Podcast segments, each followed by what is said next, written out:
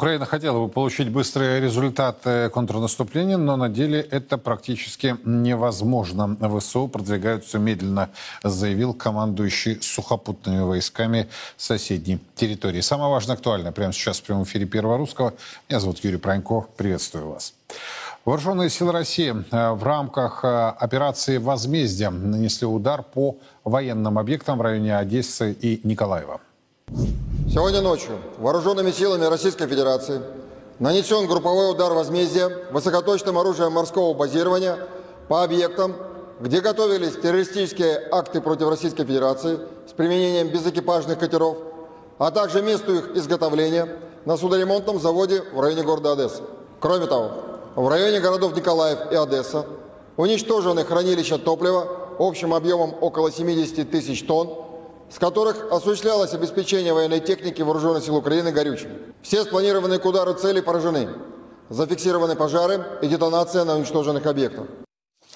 При этом пресс-секретарь президента Дмитрий Песков чуть позже сообщил, что э, предложения по ответу на атаку беспилотников на Крымский мост еще вырабатываются. Напомню, ночью 17 июля Крымский мост атаковали два беспилотных надводных аппарата со взрывчаткой, сообщили в Национальном антитеррористическом комитете. В результате был разрушен один пролет моста, другой получил осевое смещение, заявил вице-премьер Марат Хуснулин.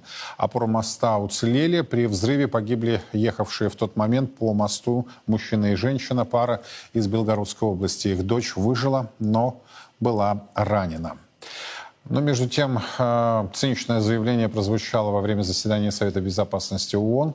Глава МИД Британии э, сообщил, что мир не может допустить, чтобы война на Украине продолжалась еще 500 дней. We cannot allow this war to go on for another 500 days. Мы не можем допустить, чтобы эта война продолжалась еще 500 дней. Генеральная ассамблея ООН неоднократно призывала к миру. Миру, который является, основываясь на принципах Устава ООН и нашей общей вере в то, что сила не равна праву. План президента Зеленского из 10 пунктов показал путь вперед. Украина хочет мира. Мы хотим мира. Весь мир хочет мира. Но, по всей видимости, вот во исполнение подобных э, мир во всем мире, этих циничных лживых заявлений со стороны британского правительства в лице главы внешнеполитического ведомства, сегодня стало известно о том, что э, киевскому режиму будет оказана очередная помощь в размере 1 миллиарда 300 миллионов долларов. Об этом, правда, сообщили в администрации президента США. В свою очередь... А, высокопоставленные чиновники и военные киевского режима раздают многочисленные интервью западной прессе. И вот, в частности, генерал Александр Сырский Э, сделал э, достаточно неожиданное заявление, которое мы обязательно сейчас обсудим. В интервью BBC он сообщил, что контрнаступление украинских военных, э, которое продолжается более месяца, идет медленно, чем ожидалось. Прямая речь, цитата, «Мы хотим получить очень быстрые результаты, но в нашей реальности это практически невозможно», заявил Сырский, отметив, что российские военные возвели много оборонительных заграждений, у них много, в смысле у нас, укреплений – Поэтому еще одна цитата. Наступление идет не так быстро, как хотелось бы. А, сильной стороной э, украинской армии Сырский назвал еще одна цитата «Единство военного руководства и веру солдат друг в друга». Конец цитаты. Андрей Пинчук, Татьяна Монтян мне присоединяются. Здравствуйте, господа. Здравствуйте. А, обычно я всегда предоставляю первую возможность высказать э, мнение даме, но Простите, Татьяна, все-таки начну с Андрея по поводу вот заявления Сырского. Что скажете?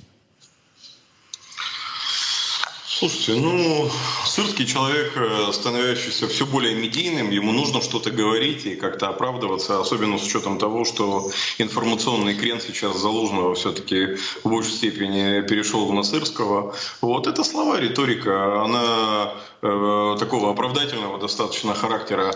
Поэтому как-то анализировать ее по существу, э, что комментировать? Э, единство военного не, не можем добиться быстрых результатов наступления. Вот эту часть, Андрей. А, в этом смысле? Да. Э, не могут и не смогут, и никаких результатов контрнаступления они не добьются. Более того, по-хорошему, я думаю, что сами не находятся в большом восторге от этого контрнаступления, которое, конечно, является в большей степени политической историей, там, под американские выборы, под э, э внутриукраинскую действительность, потому что с военной точки зрения э, контрнаступление подготовлено слабо, и оно не, нет, не имеет тех э, даже чисто военных составляющих, составляющих, которые принесли бы успех. Я имею в виду э, авиацию, э, соответствующее наличие э, артиллерийского вооружения. А люди, люди в таких процессах, они только дополнительный фактор к ключевым военным составляющим. Ими Украина сейчас не обладает. И, насколько я понял, еще один уточняющий момент. Вот такая активность Сырского в западных медиа, она не исключайна, если я правильно вас понял.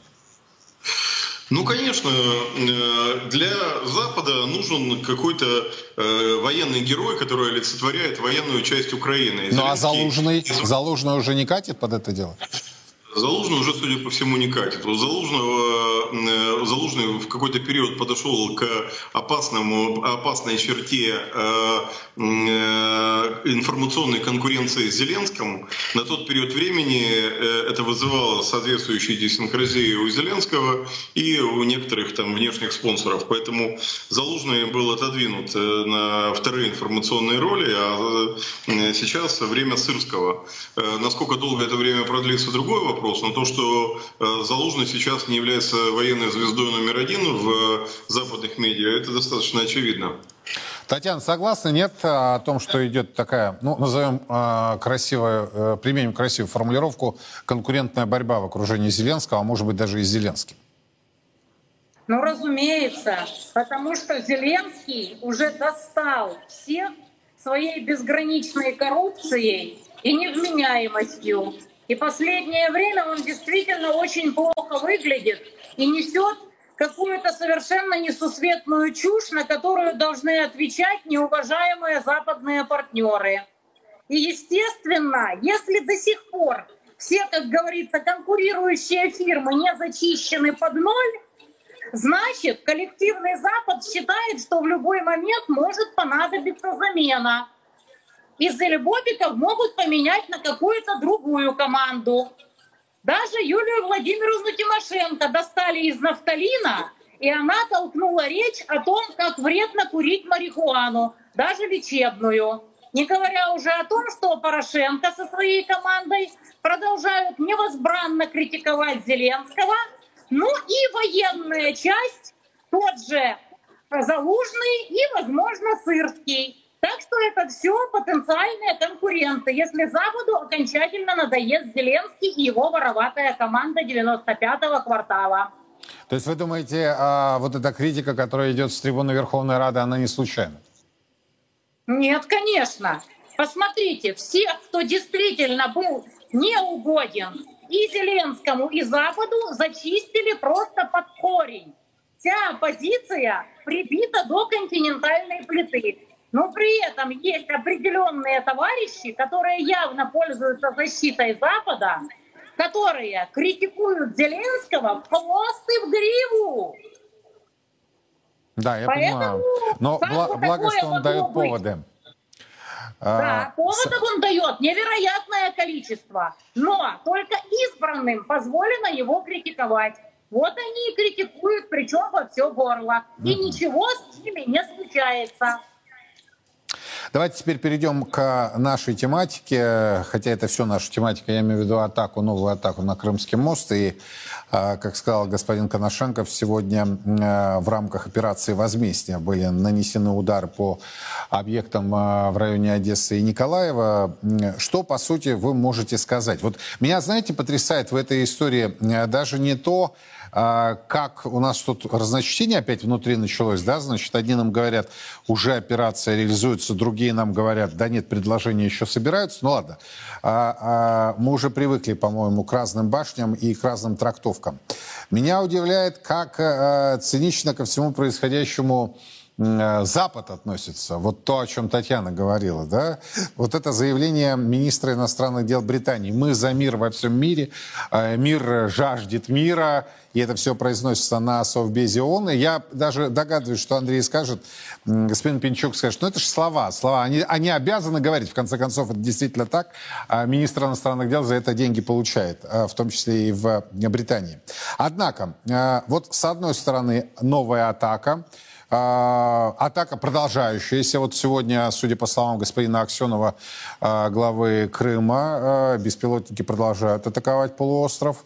Об этом говорит и губернатор Севастополя, о том, что атаки продолжаются. Параллельно с этим делаются вот эти высокопарные заявления в Совбезе ООН. Параллельно с этим сообщается буквально за полчаса до нашего эфира о новом пакете военной помощи в 1 миллиард 300 миллионов долларов. Параллельно Сырский говорит, да, мы ничего не можем сделать, результатов быстрого этого не будет, какой-то конгломерат противоречивой информации. Нет, Андрей? Нет, конечно нет. Э, Понимаете, в чем дело? Э, я давно уже говорил, э, надо перестать рассматривать эти процессы в моменте. Вот это вот дискретное мышление клипового такого характера, и от него нужно избавляться.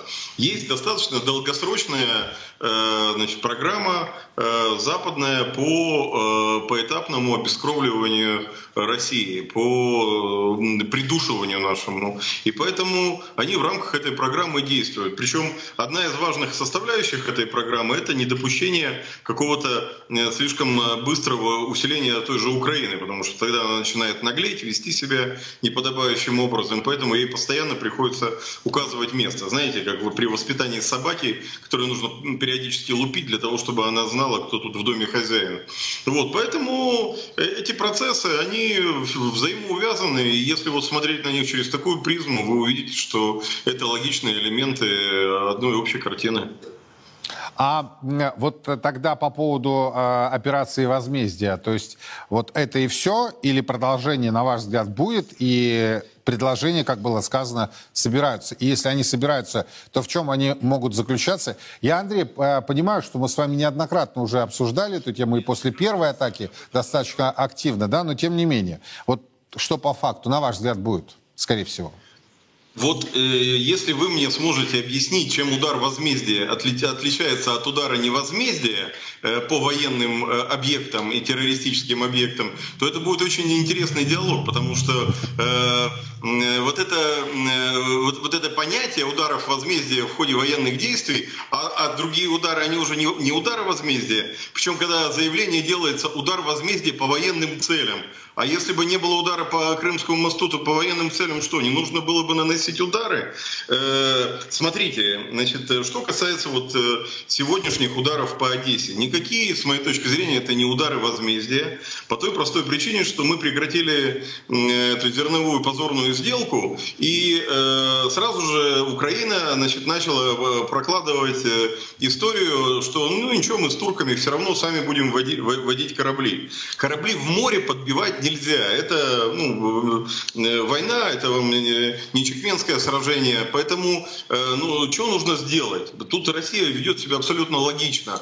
Нужно, а, уничтожить инфраструктуру, куда эти, куда эти корабли могут прибывать и грузиться, соответственно, портовую инфраструктуру. И, б, создать угрожающую ситуацию для того, чтобы э, ни одна страховая компания эти корабли, во-первых, не застраховала, потому что, видите, там, значит, э, обстрелы, обстрелы регулярные э, этих портов, а во-вторых, чтобы ни э, а, одна компания не взялась эти корабли туда в эти порта заводить, для того, чтобы не уничтожать эти корабли, значит, по ходу движения в фарватере, значит, непосредственно морском. И поэтому, при чем тут возмездие? Я, вот, вот эта вот риторика мне, мне совершенно непонятна. У нас э, нет желания, у нас же нет такой цели возмездия какой-то э, реализовать. У нас есть цели победить в ходе военной операции. Вот. А все остальное, это, честно говоря, чистая информационная тоже риторика для успокоения, для тех, кому нужно какое-то вот такое вот возмездие. Мы каждый день наносим артиллерийские, ракетные и прочие удары. Они, э, э, эта пушка или там средство, значит, э, или самолет, который несет эту ракету, он не знает, какая из этих трех ракет это, это ракета для возмездия, а остальные две, значит, ракеты это просто ракеты для специальной военной операции. Поэтому вот мы начали с того, что много риторики. Ну, собственно говоря, э, история про возмездие это история про продолжение этой риторики. Но все-таки радует то, что ракеты были, и они определенные цели поразили. Кстати, параллельно с этим я а, хочу отметить, э, все-таки в силу профессии я вынужден читать, смотреть и анализировать э, всех а не только наши источники, но и забугорные, я их называю. А, так вот, господин Кирби, официальный представитель Госдепартамента США, а, еще ночью по московскому времени сказал, ну что ж, Киеву придется по э, су, э, сухопутные маршруты, логистику э, новую создавать и таким образом осуществлять э, экспорт своего зерна. То есть Вашингтон уже, в общем-то... А, и там была вторая составляющая, что Америка не собирается направлять военные корабли корабли для охраны зерновозов из Украины. И здесь с Андреем сложно не согласиться. Инфраструктуру надо как-то подчистить и, по всей видимости, лишить возможности. Так, Татьяна, или как? Вот на ваш взгляд. Чем все закончится? Ну, я считаю, по крайней мере, в этой ни в части, коем да. случае Россия никогда не атаковала бы гражданские корабли. Даже если никто их не будет сопровождать, даже если они будут без страховки и так далее.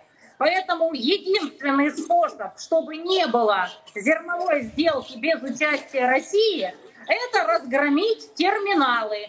А без терминалов вы ничего не сделаете. Лопатами вы не будете грузить зерно на корабли.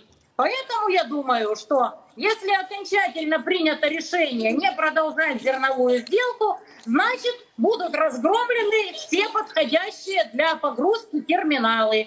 И поэтому никак нельзя будет вывозить морем зерно из Саларейха. Вот и все. Думаю, что вот как раз этой ночью операция возмездия имела целью разгромить больше терминалы, чем что бы то ни было иное.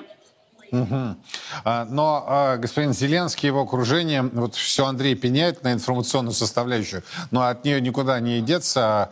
А, так вот, э, и Зеленский, и его окружение говорят о том, что вот видите, государство-террорист, называют они так, Россию, уничтожает инфраструктуру, э, э, тем самым обрекая сотни миллионов людей, в нуждающихся в зерне странах, на голод и смерть. Вот, вот Татьяна, такой, такой цинизм, такие заявления все знаем, в какие именно самые голодающие страны поступило зерно в рамках зерновой сделки.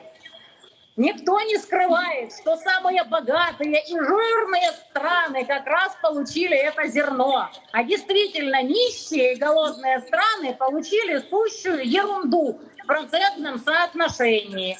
Ну а что касается государства-террориста, это говорит мразь, которая дает команду десятый год обстреливать абсолютно мирное население Донбасса.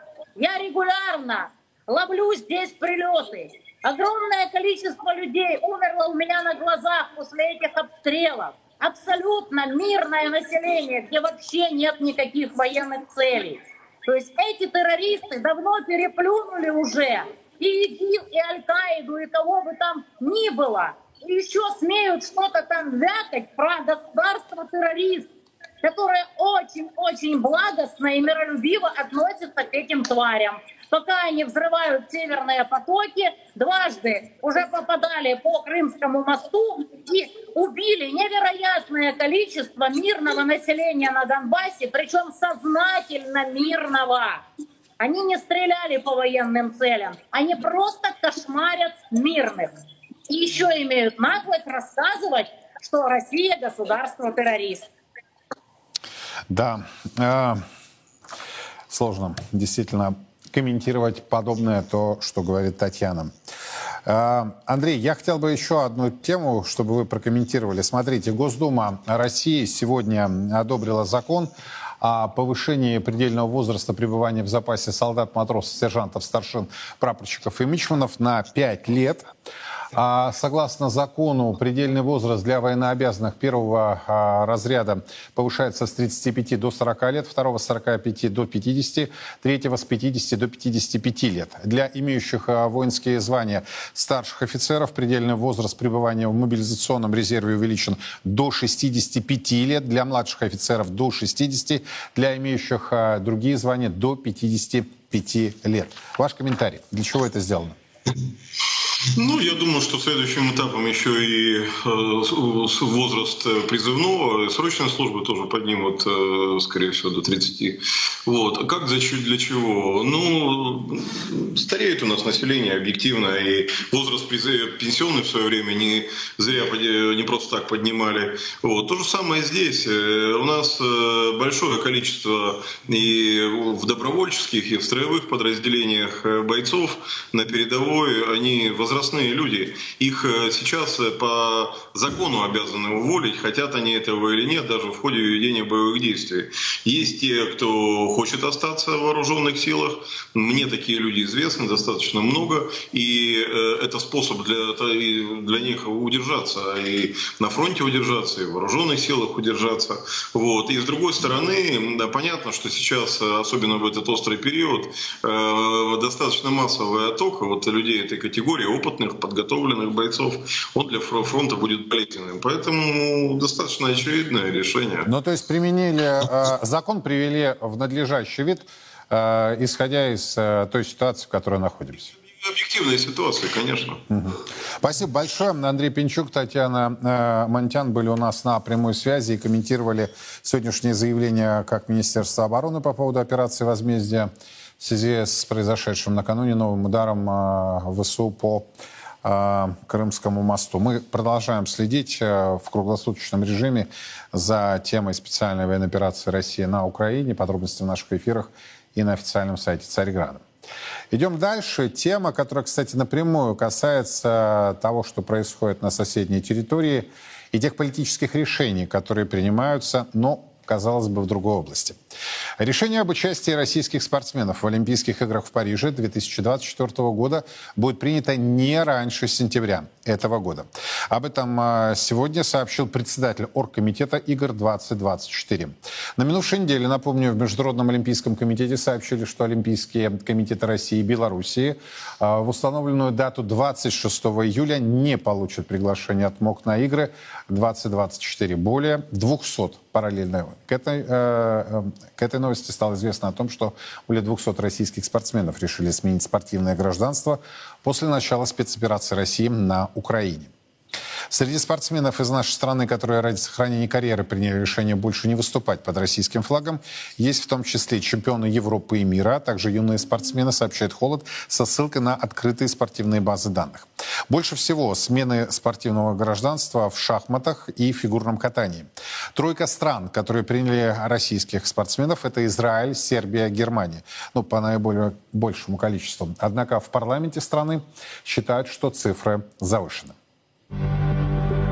Буквально сейчас этот вопрос обсуждался и задавался министру спорта. Мы только что с ним расстались, на заседании комитета он был. И никаких сотен спортсменов. Я не знаю, кого там внесли список поименный. Такого количества спортсменов нет. Да, единичные случаи есть, но сотни спортсменов я такого не слышал. По крайней мере, такая статистика из Министерства спорта нам не поступала. Есть примеры, когда наши спортсмены уезжают за рубеж, выступают за другие страны. Да, сейчас непростое время. Может быть, сейчас количество спортсменов, желающих уехать и выступать, назовем это так, больше, чем в простое время. Но такого повального бегства, как многие хотят сейчас сказать, конечно, нет и не будет. А глава Федерации лыжных гонок России Елена Виальби заявила в свою очередь, что запрет своим спортсменам выступать на международных соревнованиях под нейтральным флагом. А по ее словам, раньше это было допустимо, потому что было наказание, цитата, за допинговые грехи. Сейчас же причина запрета другая. Еще одна цитата. «Мир пытается уничтожить наш флаг и гимн. Им не нужна страна Россия». Конец цитаты. Прямо сейчас Елена Вяльбе, гостья нашей студии прямого эфира. Елена, добрый вечер. Добрый вечер. Подписывайтесь, продолжаете под этими словами? Да, подписываюсь, продолжаю и считаю, что... Это несмотря на то, что вам оппонируют и э, ну, достаточно жестко Я могу сказать одно, что я живу абсолютно точно в свободной стране, имею право как бы высказывать свое мнение. А, более того, э, ну, с учетом того, что я поддерживаю да, специальную военную операцию, не скрываю этого, поддерживаю руководство страны в этой ситуации. И я надеюсь, что и мои спортсмены меня понимают. Мне кажется, в самый такой сложный момент страна должна объединяться. Понятно, что крысы есть всегда, они всегда побегут с корабля. Среди спортсменов таких много? Ну, я, кстати, соглашусь с Дмитрием Александровичем, да, потому что э, была цитата его, тоже это Свящев, председатель Государственной uh-huh. Думы по физической культуре и спорту комитета. А, я не слышала, что это так много, честно скажу. Да, безусловно, наверное, какие-то единичные случаи будут. И мне кажется, скорее это все-таки не э, такие состоявшиеся спортсмены или там члены сборных команд страны, а скорее это все-таки э, чьи родители уехали, это еще дети, возможно, даже несовершеннолетние дети.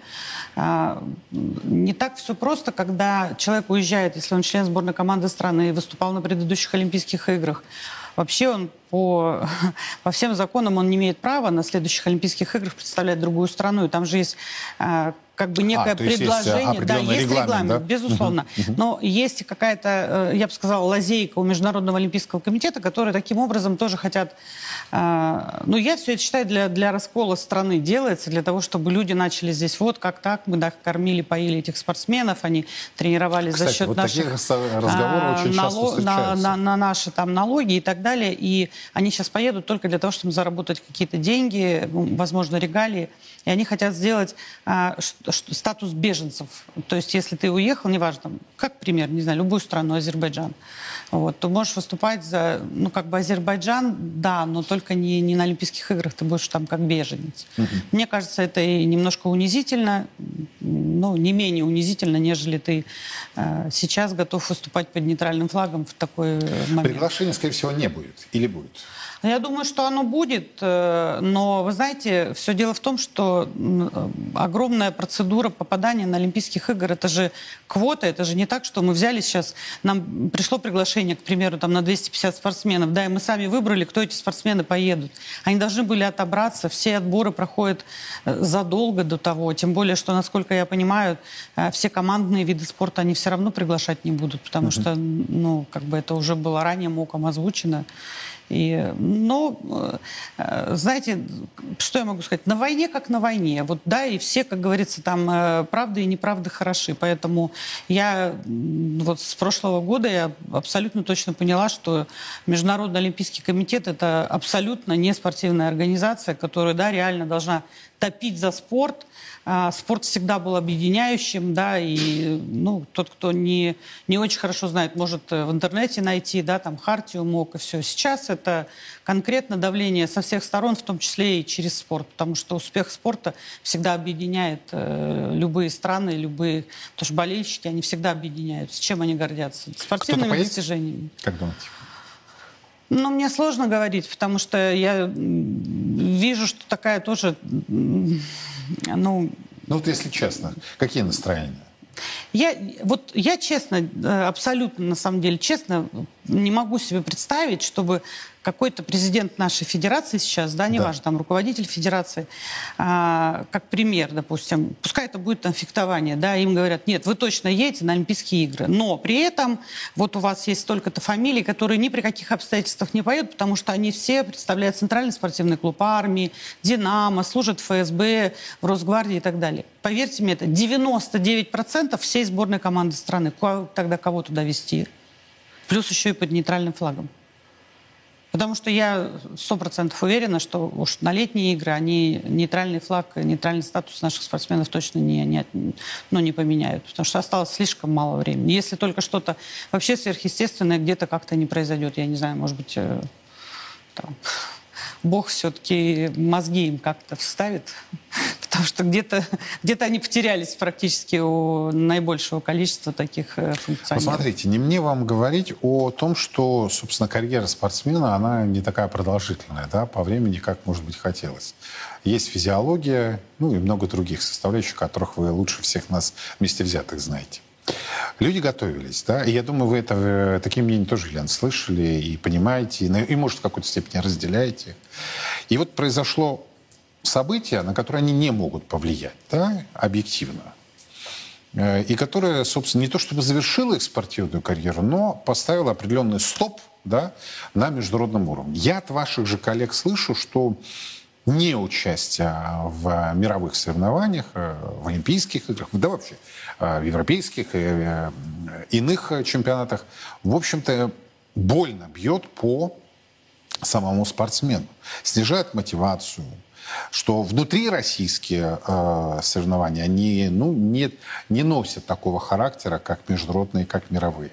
Вот либо подтвердите, либо э, развейте этот, э, эти, эти мысли. Насколько они действительно соответствуют реальности? Ну, я согласна с тем, что спортивный век, он недолг, да, здесь э, это не искусство, если ты можешь писать картины там до смерти, то здесь, безусловно, нет. Но э, жизнь такова, что это надо принять сейчас как реалия. То есть ты не можешь реально ничего сделать. А мы в своей команде определили, что бы ни было, мы все равно готовимся к Олимпийским играм. У нас э, прошлый сезон, который мы не выезжали за пределы страны, прошел просто на самом высоком уровне. У нас Слава богу, в команде огромнейшая конкуренция. То есть у нас все соревнования... То есть конкуренция были есть, и она очень жесткая. Сто процентов. Э, самое главное, что это... Ну и, и у женщин, потому что у нас все-таки э, у женщин э, нет такой стабильно большой, как говорится, там, да, конкуренции, но она все равно есть. И каждое соревнование mm-hmm. проходило в реальной очень серьезной борьбе. Вы не думаете, что если лидеры из России в тех видах спорта, где они реально лидеры, как, допустим, в лыжных гонках, они не приезжают а, за пределы страны, и те, кто там соревнуются, они теряют ровно столько же. Потому что, конечно, когда нет э, вот этой очной, как говорится, да, ставки, нет очной гонки, тебе сложно понять, кто на самом деле все-таки да, идет на правильном пути, потому что это же То есть та разная теряет не меньше. И они теряют не меньше.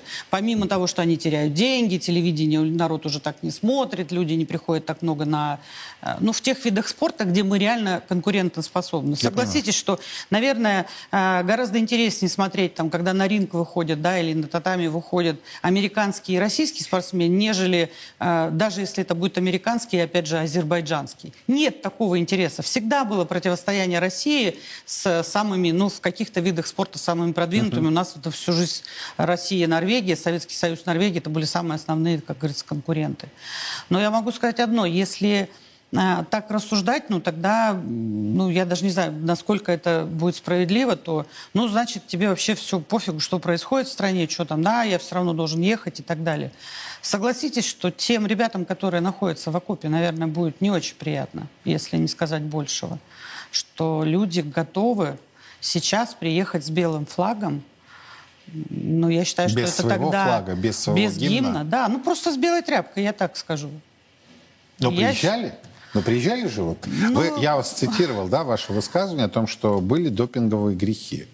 Ездили же тогда, согласились? Это совсем другая ситуация. Поясняйте. Абсолютно другая ситуация. И на тот момент мы были... Мы прошли две Олимпиады так, да. И в Корее в 2014 году, в 2018, прошу прощения, году, а, перед Корейской Олимпиадой у меня даже спортсмены говорили, Елена Валерьевна, запретите нам ехать под нейтральным флагом. На что я им говорила с точностью да, да наоборот. Ребят, возможно, она у вас одна единственная – и вы должны ехать. Несмотря ни на что, вы должны ехать. Мы честно смотрим всем в глаза. Мы выиграли все суды. Мы не отдали ни одной медали. И мы знаем, что мы этого не делали, не применяли. И это тоже, знаете, это э, такой, э, я бы сказала, ну, вот этот миф о том, что в России был вот такой вот безумный вообще допинг. Допинг есть во всем, во всем мире. С ним, безусловно, надо бороться. Я вообще самый, э, наверное, противник применения допинга. Я к этому отношусь очень-очень жестоко. Но я могу сказать, что когда это выдумки, то это, конечно же, ну, бесит. Я ребятам сказала, нет, ребят, надо ехать, выступать с честью, с достоинством, показывать хороший результат и доказывать, что это на самом деле не так. И мы это сделали. Мы сделали это в Корее. Да, у нас не было золотой медали, но у нас рост была серебряных и бронзовых ребят. Ребята приехали, которым вообще было 18-19 лет. А у нас всех лидеров не пригласили. Всех лидеров не пригласили. И на следующие Олимпийские игры мы ехали уже под флагом нашего Олимпийского комитета, и э, гимн — это музыка Чайковского. Да, это все равно не флаг страны, и все равно не наш гимн, но мы тоже выступали с честью и с достоинством. Сейчас я считаю, что это предательство по отношению к к своей родине, к своим болельщикам, которые на самом деле сейчас все объединены При вокруг. этом вы понимаете по-прежнему, что это может быть одна единственная Олимпиада да, у понимаю. ваших спортсменов, да, у ваших понимаю. коллег. Да, понимаю. И я хочу, чтобы его уважали а, те люди, с которыми он будет здесь жить. И он должен любому человеку в своей стране, если он ее на самом деле любит, мы же выступаем за честь страны в том числе, если он на самом деле ее любит, он должен любому человеку в стране смотреть в глаза и не, не опускать их. В этот момент, мне кажется, это... Сложно не согласиться. Это, это, точнее, я с вами полностью согласен. Однако э, возникает еще один миф, вот, который вы тоже затронули, да? что спортсмены такие разжиревшие на харчах налогоплательщиков э, люди, которые там обеспечены всем, э, упакованы всем, уж простите за подобные формулировки. Я думаю, вы их тоже слышите Конечно. и с завидной периодичностью. А, и страна действительно болеет там на Олимпийских ли играх, да, на чемпионатах мира, Европы, да, и внутрироссийских э, первенствах. А потом всегда хотел задать этот вопрос. Вот слава богу, что вы пришли к нам в эфир. А вот что дальше? Ну вот отгремела Олимпиада, да, или отгремели мировые первенства. Страна похлопала сутки, может быть, даже двое. Простите за цинизм, но я вот буду рассказывать свое, да, как я это вижу, а вы либо подтвердите, либо опровергните. И дальше, как бы это помягче сказать, о людях забывают, что ли? Но мне кажется, ну я не То могу. есть вот, так- вот, вот я не понимаете, могу так вот сказать. этой, да, а, эйфории, вот той гигантской, даже не волны, а гребня волны, она же сходит, да? Нет, ну это логично. Слушайте, всю жизнь тебя на одеяле все равно носить никто не будет. Согласитесь, что великого Марадону тоже на одеяле до конца последних дней не носили. То есть человек дальше должен прийти в новую жизнь, заниматься чем-то другим. Это может быть а, любая другая профессия, какую он Даже не выберет. тренерская работа. Ну, это совсем не обязательно. И э, редкие случаи, когда великие спортсмены становятся великими тренерами. Ну, никто, не, как говорится, не, не может это и не опровергнуть, но и в то же время и доказать. То есть я могу сказать одно, что э, ну, мы, наверное, лыжные гонки не так уж там обласканы судьбой, не такие упакованные. Мы не футболисты, мы даже не хоккеисты. Мы не получаем какие-то миллионы. У нас абсолютно каторжный труд. Но э, я, я просто вижу Но по, не по остается нашим один. ветеранам, э, которых мы приглашаем на какие-то соревнования. Их организаторы соревнований приезжают. Приезжают в детские спортивные школы, в простые школы. Там ездим э, в какие-то лагеря, там в Артек, да, сейчас в Сириус и так далее. Выступаем перед детьми.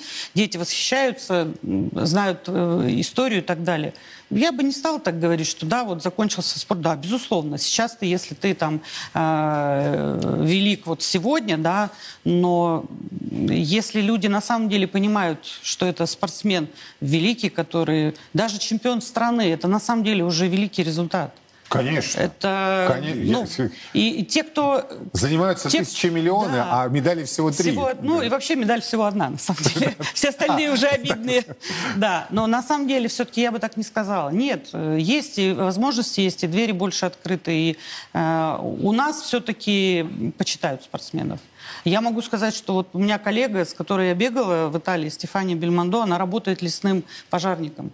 Ее на вертолете сбросили, она тоже там олимпийская чемпионка, многократная чемпионка мира. Очень заслуженный человек. Ее сбросили на вертолете, вот она потушила пожары, да, опять вертолет сели и, вернулись домой. Все, ничего. Стипендии премьера Италии ей никто не платит. Не платят. Нет. да? А поддерживаете связи, отношения, общаетесь? Да, общаемся, и даже сейчас. И вам выговаривают? Нет, вы Не знаете, выговаривают? у нас вообще а, то, что касается вот итальянских коллег, э, это еще было задолго до там СВО, Диченто, Марко Альбарелло, вот э, Стефания Бельмонда. Они настолько любят нашего президента, они постоянно там в каких-то были восторгах, и сейчас все время Ну, топят. нет такого, что, ах, Елена, вот как вы там... Нет, вот я честно абсолютно говорю, нет. Я могу принести телефон, можете посмотреть сообщение. Нет, нет. Но это...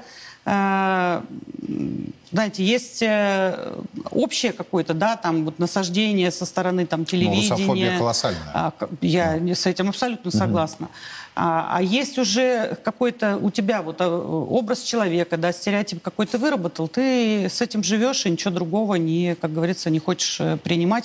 Либо ты понимаешь вообще ситуацию, то есть ты, ну, потому что у нас же две стороны, да, есть. Есть, э, что рассказывают во всем мире, и то, что видим и знаем мы. И я, на самом деле, общаюсь там с девчонками, да, я периодически mm-hmm. говорила, говорю, представляете, там дети сидят вообще в подвалах. То есть они это знали давно, они знали это раньше. Ну, Поэтому, наверное, до сих пор и мнение не поменяли.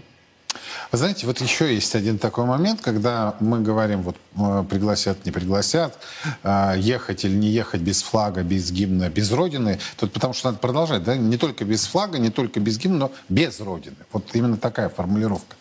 Э, а есть, не знаю, вот на мой взгляд, миф. Я с Фетисовым это обсуждал, и он мне это подтвердил, что провести некие альтернативные соревнования очень сложно. По одной простой причине он мне сказал, что, понимаешь, могут не приехать. Ну, Потому Европа, что есть санкции. Европа не приедет. Вот, э, Елена, ваше размышление, насколько действительно можно что-то придумать альтернативное? Ну, в конце концов, помните, да, после Олимпиады отказа в да, участии американцев год, да. в нашей, значит, э, мы в Лос-Анджелесе, да, придумали игры доброй воли. Вот нечто подобное возможно или, собственно, оно обречено, вы как профессионал, изначально на фиаско? Ну, сложно говорить в течение того, что все-таки с нами сейчас Азия, да, там, допустим, э, Китай, с нами, наверное, Индия, так себе, там, не знаю, Куба, э, что Африка. Что они могут зиме что, какие Какая виды спорта, да? какие угу. виды спорта. Угу. В Китае есть хоккей, есть лыжные гонки, э, очень хороший фристайл, очень неплохое там фигурное катание и так далее. Но это далеко не все виды спорта, где реально можно какую-то конкуренцию создать. И только в Китае. Во всех остальных странах этого нет. В лете, наверное, у них больше, но это тоже такая сомнительная, я бы сказала, альтернатива.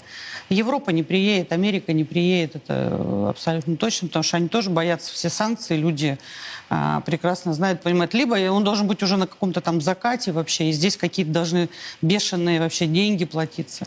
Мне кажется, если бы мы приравняли, допустим, статус там чемпиона спартакиады, который будет главный старт у нас, допустим, следующего сезона. Вот у летников он прошел. Угу. А, там, я не знаю, к чемпионату мира. Э, для себя внутренне, там, да, чтобы это была такая же достойная Хотя за чемпионат мира, кстати, платят очень небольшие премиальные. Э, за спартакиаду они будут, но они тоже не то есть, понятно, все равно мы все э, считаем какие-то средства там. Это не, я не говорю вообще о миллионах, не, не, даже не думайте. Не это, это там за первое место, по-моему, 70 тысяч рублей. Но, может быть, вот, допустим, если ты Подождите. стал чемпионом вот спартакиады... за то, что рвешь жилы в буквальном смысле, 70 тысяч? Слушайте, ну я могу сказать, что если... Мое глубокое убеждение, если спортсмен пришел в спорт для того, чтобы заработать деньги, ему точно не надо заниматься спортом. Но в лыжных гонках абсолютно точно. Может быть, футбол, но... Теннис, э, э, иные те... спорта. Вообще виды индивидуальные виды спорта – это все-таки очень каторжный труд. И теннис в том числе. Да, это большие деньги, но это каторжный труд.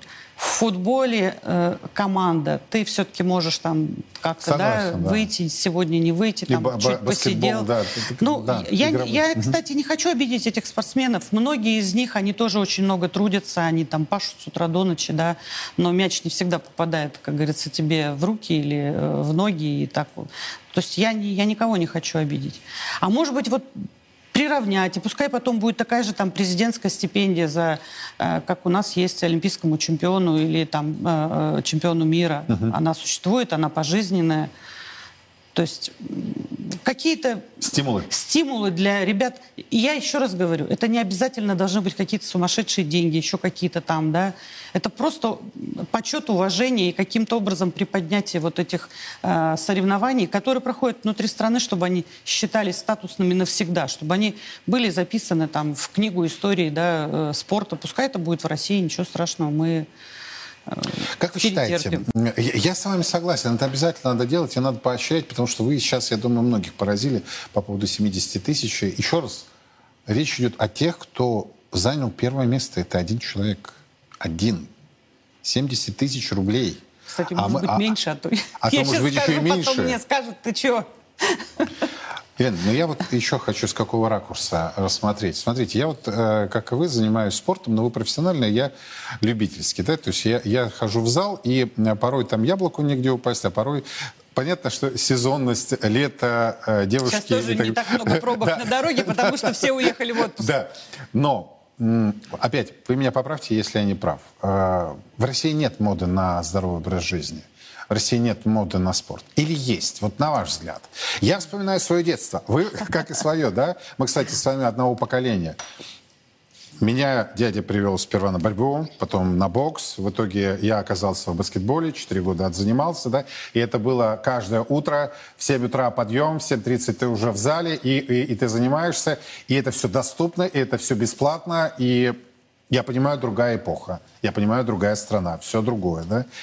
Однако мы выросли, я считаю, что мы достойно выросли, да, и нас воспитали, и дали в том числе вот эту закалку спортивную.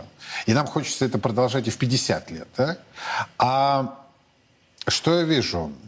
Я никого, как и вы, сразу не хочу обидеть, да. Я вижу курящих, я вижу пьющих, и ладно бы, еще и наркота, и пошло-поехало, да. и Курящие и разное. пьющие были и раньше. Были. Были. Согласен. И мне кажется, сейчас как раз страна стала гораздо меньше пить. Я честно, я это вижу. И вижу это по молодежи. Прям вот реально.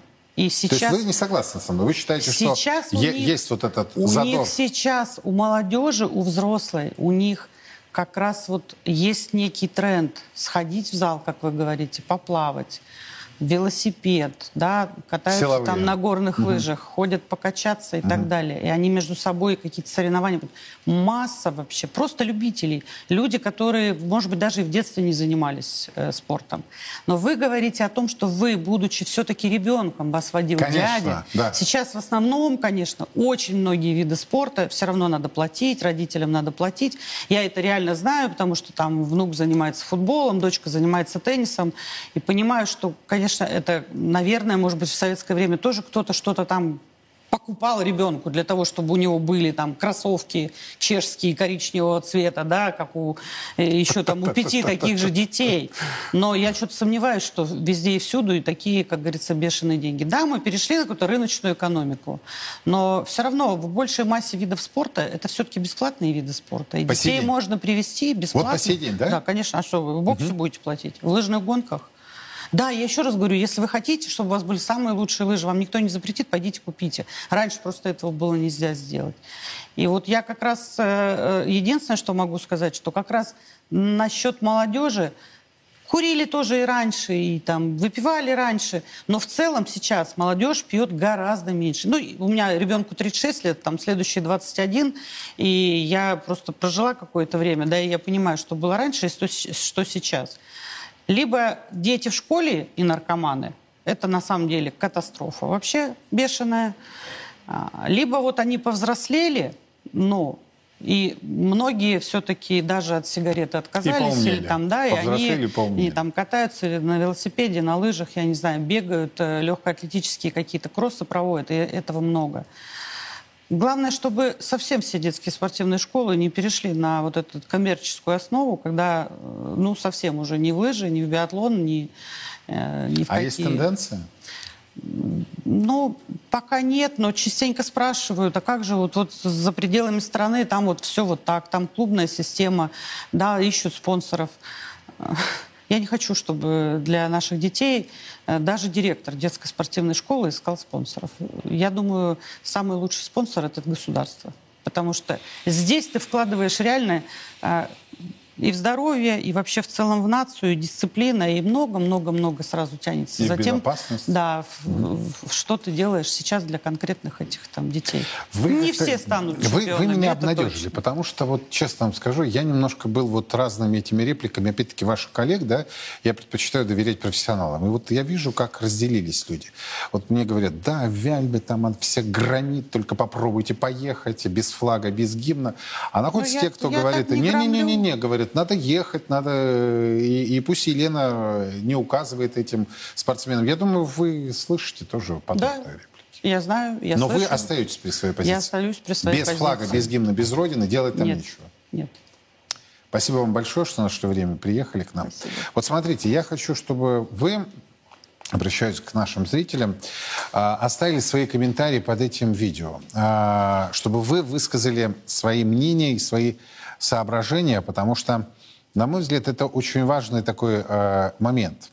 Да, речь идет о судьбах конкретных спортсменов, которые годами рвут жилы в буквальном смысле чтобы достичь э, результата. Вот как сегодня Елена Виальби сказала, на самом деле не три медали, да, а всего одна, а все остальное обидно, это ее слова.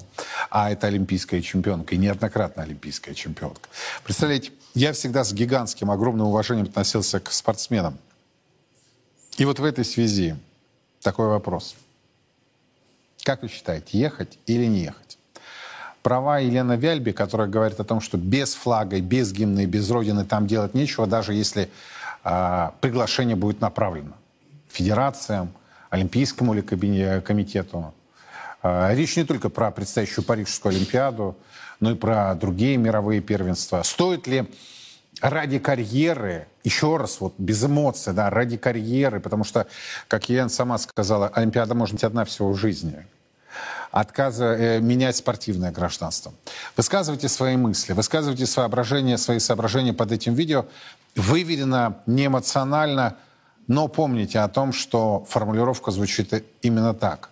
Поехать без флага, без гимна, без Родины и, возможно, достичь какого-то результата. Либо не поехать, остаться в России, соревноваться здесь, доказывать свое мастерство на российском уровне, в том числе показывая мировые рекорды. Вопрос не риторический. Пишите.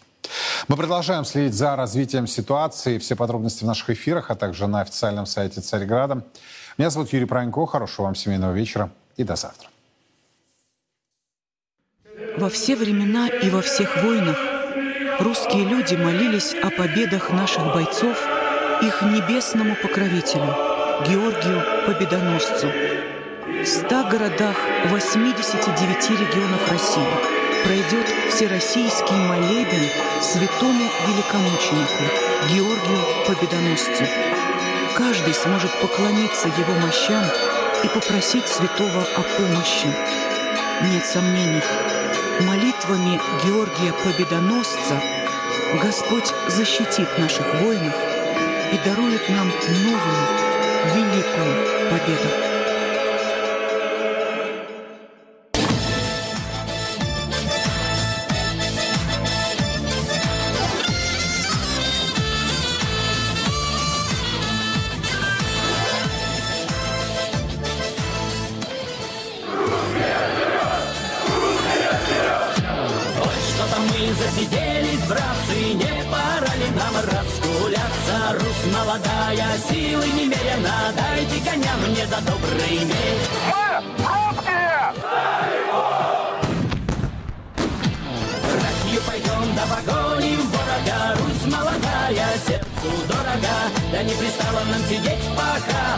Дайте коня мне да добрый меч.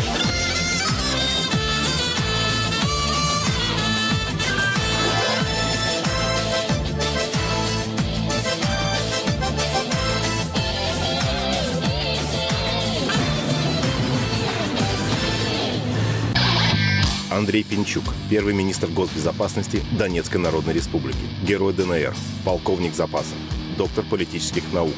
Честно о спецоперации. Говорим, о чем другие молчат. Сила в правде. И только так победим.